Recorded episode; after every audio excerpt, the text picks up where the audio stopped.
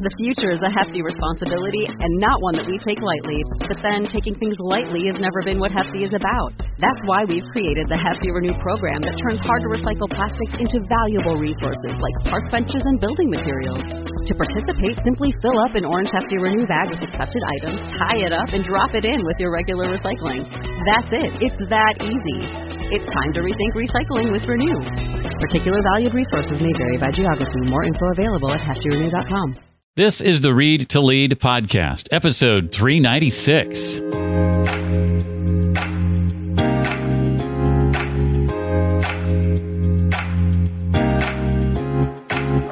You want somebody to pick up your book when you're an unknown name, you need to go, what's the outcome of them learning your particular style and approach? Writing a book can be one of the smartest moves for your business success, but you need more than writing skills to create an impressive book that readers will love.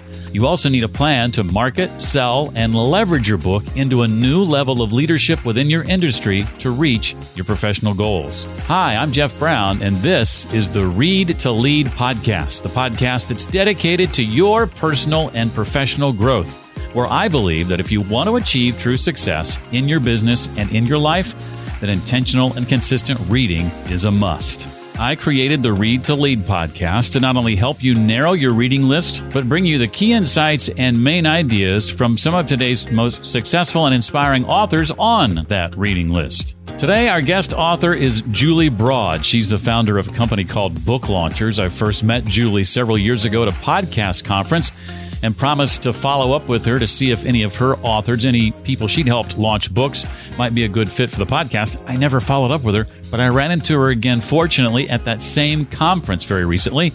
And I thought, well, who better to start with than the owner of the company, who's also an author? Julie's latest book is called Self Publish and Succeed The No Boring Books Way to Write a Nonfiction Book That Sells.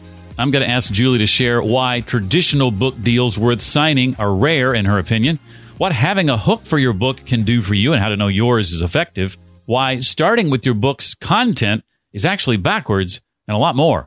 You know what else is backwards? Paying too much money for your generic medications. Not only that, why are you still driving to the pharmacy to pick them up when they could be delivered right to your door? If you're thinking, wait, I can do that? Well, I've got some good news for you. Our sponsor for this episode, Scriptco, is the first online pharmacy that puts the power of wholesale medicine and home delivery into your hands. Instead of letting insurance companies decide how much you're going to pay, pull Scriptco into the equation because they cut out the middleman and give you all the power. First, they shop around for the absolute lowest price anywhere on the medicine you need without the insurance price hike. Then they send the best deal to your door. With a Scriptco membership, you save big with access to wholesale prices on your generic medications. Now, to see how much you could be saving, check out their free savings calculator at scriptco.com. That's S C R I P T C O dot com.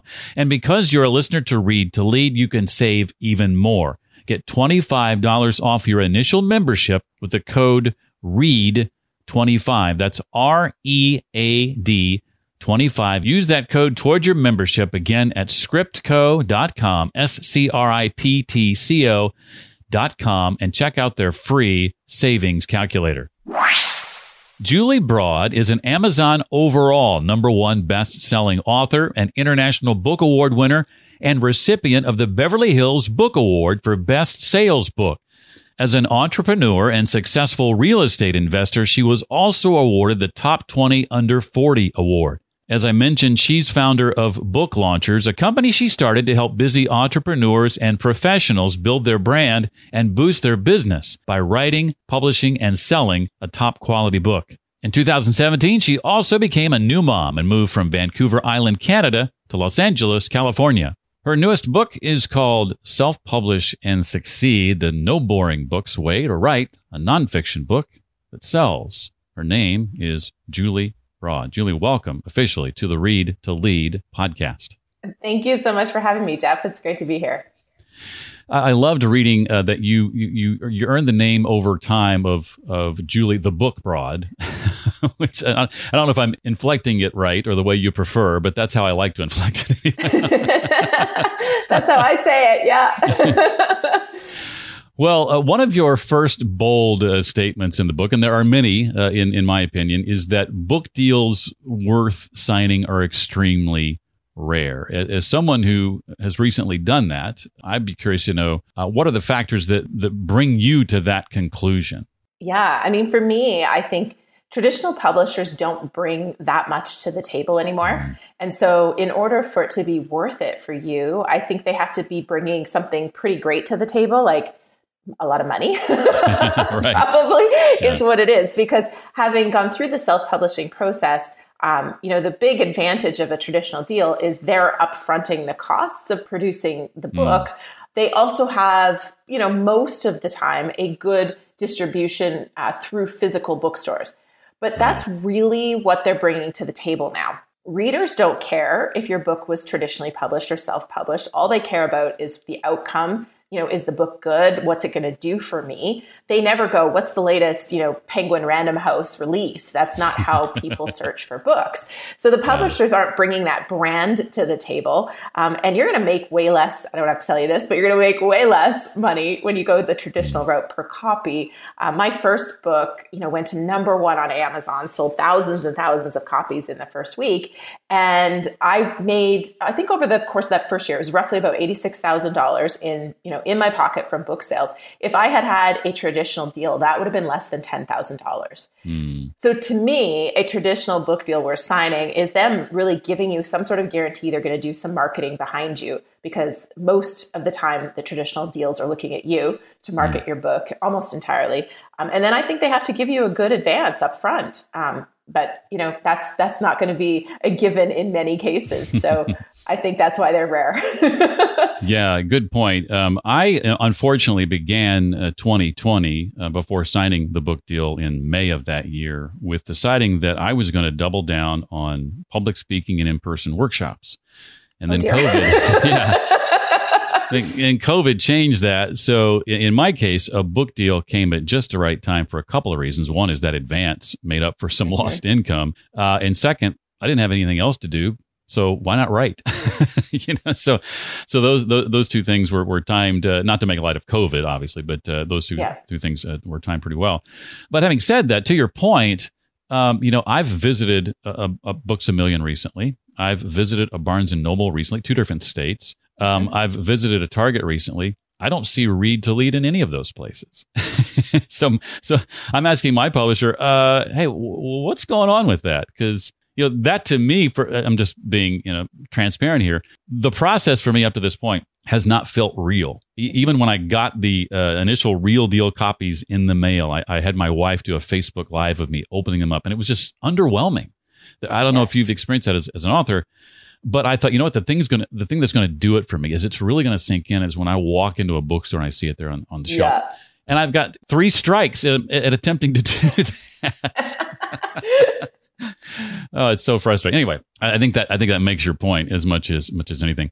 Uh, talk about this idea of a hook for your book. What does that do for us, and and how can we be sure that ours is effective enough? Yeah, so the hook is a combination of knowing your reader really well knowing what you bring to the table that makes you unique for that reader, and then what's really the outcome of the outcome um, for your mm. book. And so, what I mean by the outcome of the outcome is a lot of people stop at the first outcome.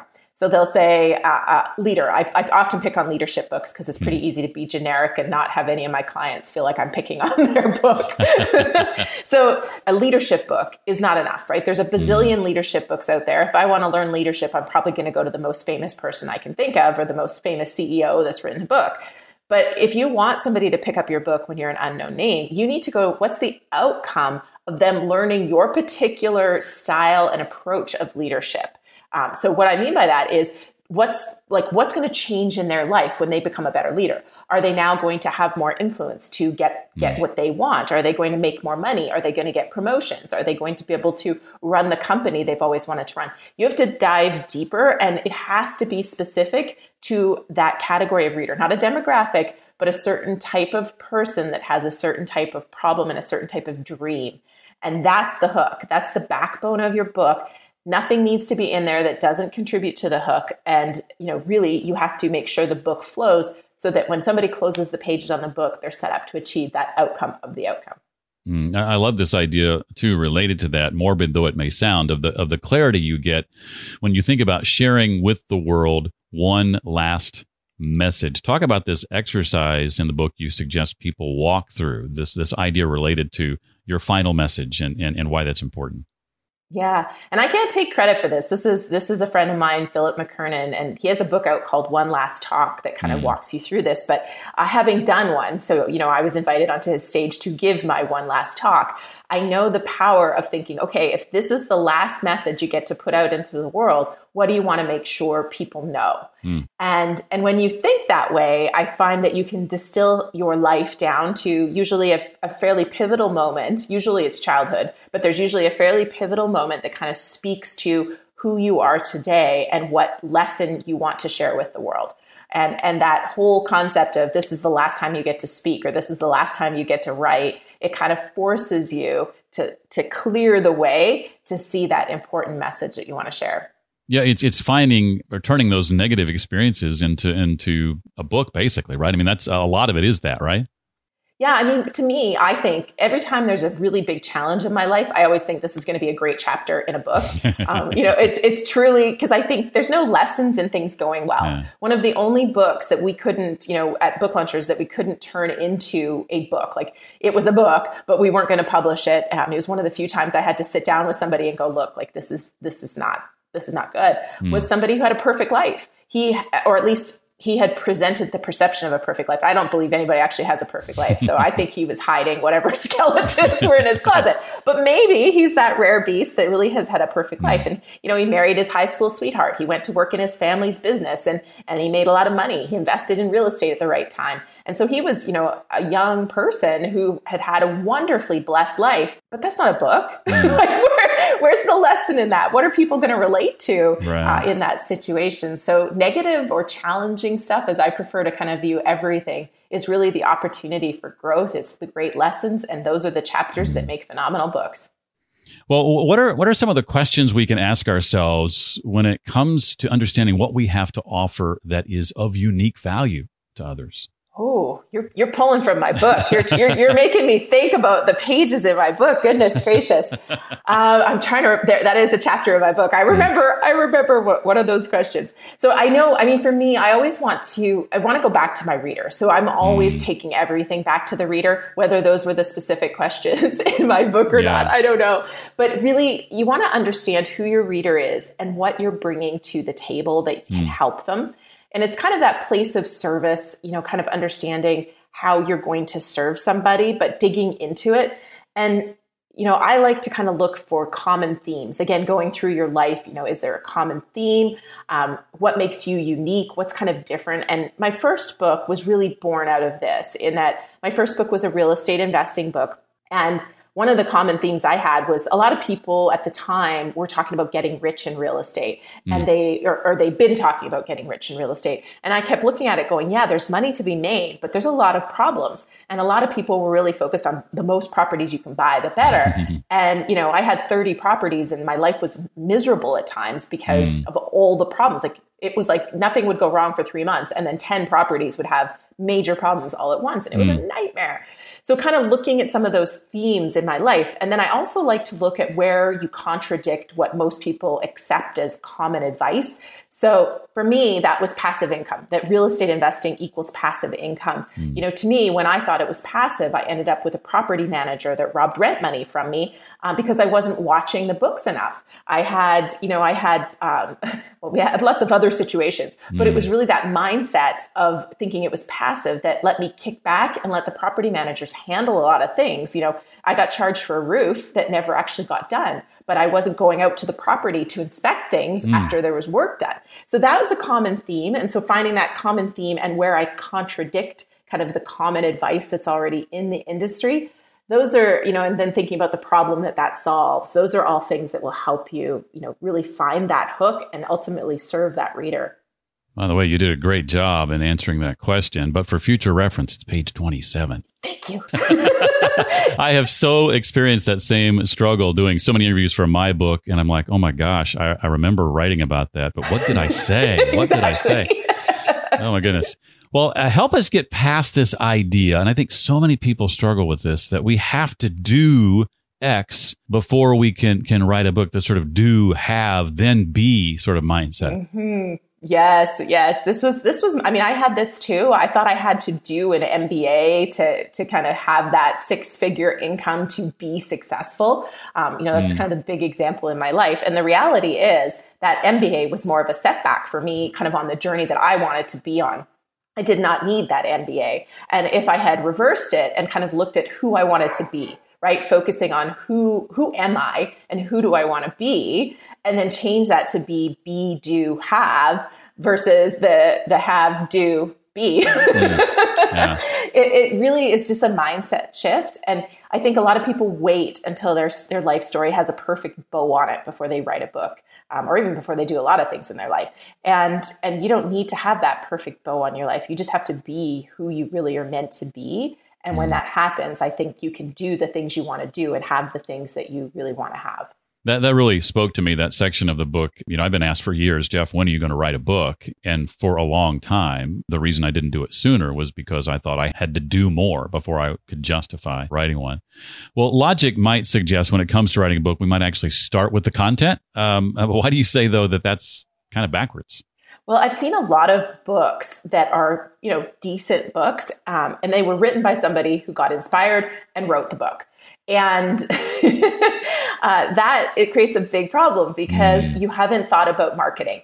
And one of the things that traditional books happen naturally, and you'll know this having gone through the, the whole process, they're evaluating how you're going to sell your book before you even get that book deal. Mm. How is this book going to be sold? Who's going to be buying it, what's the audience, and they're figuring that out before you got that book deal. Most people who self publish, they write the book and then figure out how to sell it. Mm. And that creates this big gap because there's almost always a lack of clarity around the reader and how this book is going to help them. Right. And that makes marketing incredibly difficult. So I say start with the reader, figure out who they are, where you're going to find them, what kind of message you want to help them with, and that's like four or five steps before you even start writing.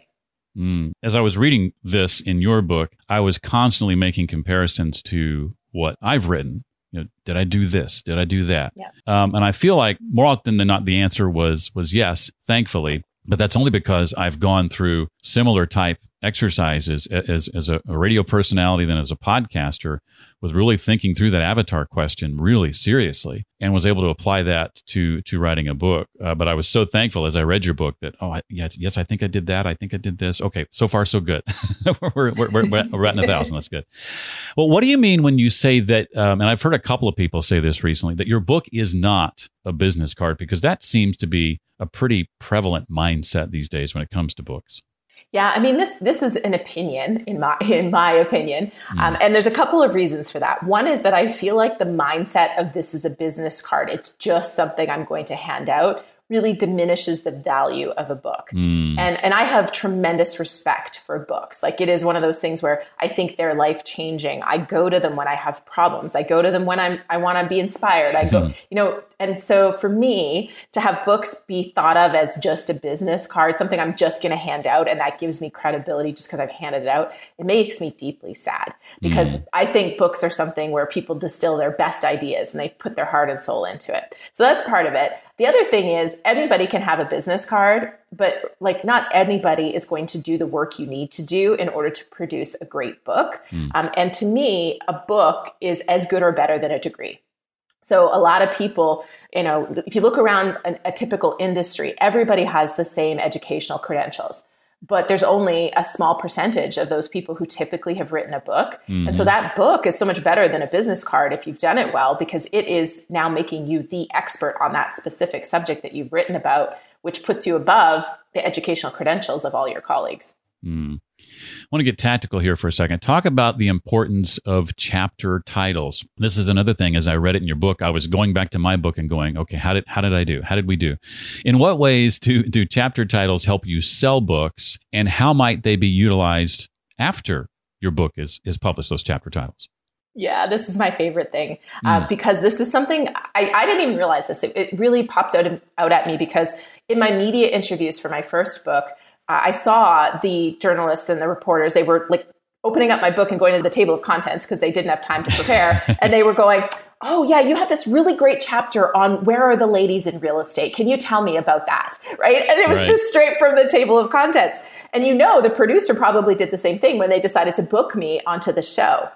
So that was one thing. Mm. That was kind of when I started to pay attention to this. And on my second book, I got speaking engagements solely from one of the chapter titles, which was called "You Are Who Google Says You Are," mm. uh, and and so I paid really close attention to this for our clients, and we've seen the same thing. We've seen people get booked to do a talk for their chapter titles. We've seen them get booked onto media because somebody sees that chapter title and goes, "Ooh!"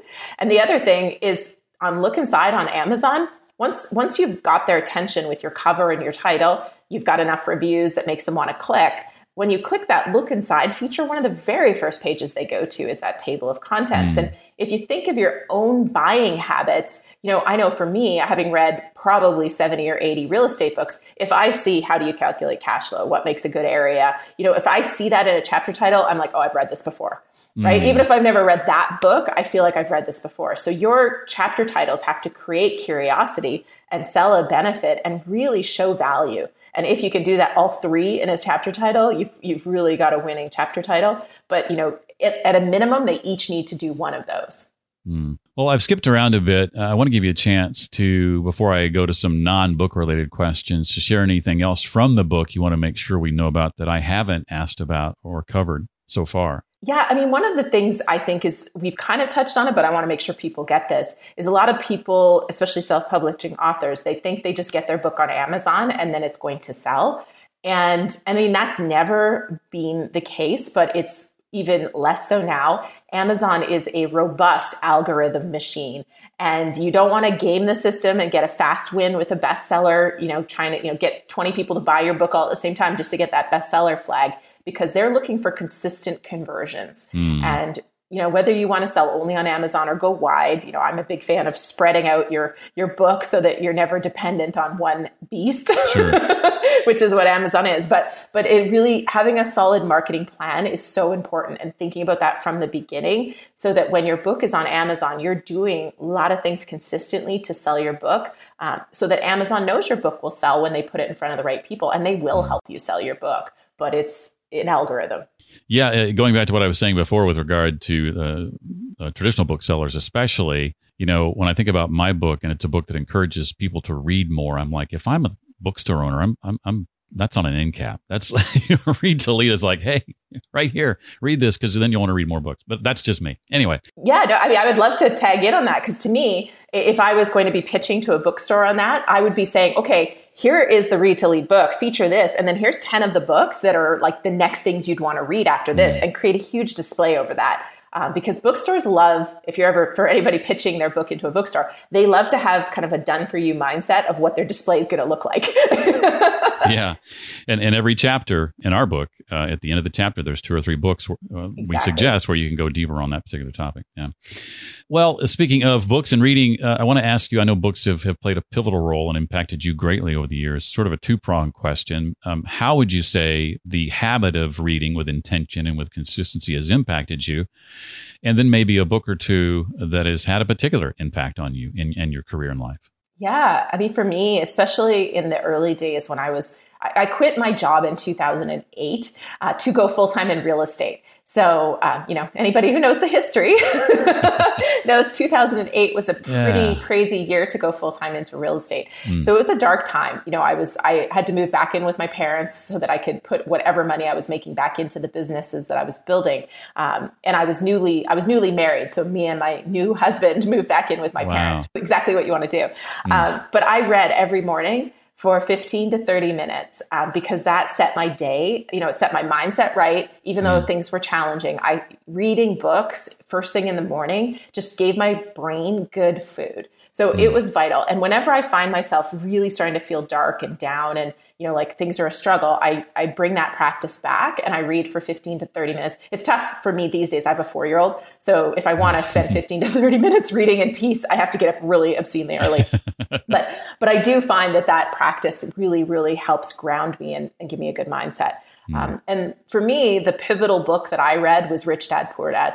Um, you know, I read it in 2001 and, and it got me investing in real estate, which led me to all the great things that I am doing and have done, um, and all the challenges that have mm. made great chapters in the books that I have written are all as a result of that book. Really, just putting my mindset to I need to get my money working for me, and real estate for me was that answer to get my money working for me.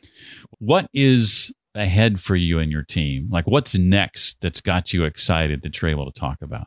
Yeah, I mean, I'm going to be writing a second book soon on marketing because I mm. found that this book took so much in order to just explain how to write a book setup for marketing that there wasn't enough to then have enough space or it was going to be a gigantic almanac. Mm. So the next book will be on, you know, kind of planning your launches, different launch strategies and then marketing, you know, for for a long long time after your book comes out all the strategies and approaches. So that's book two.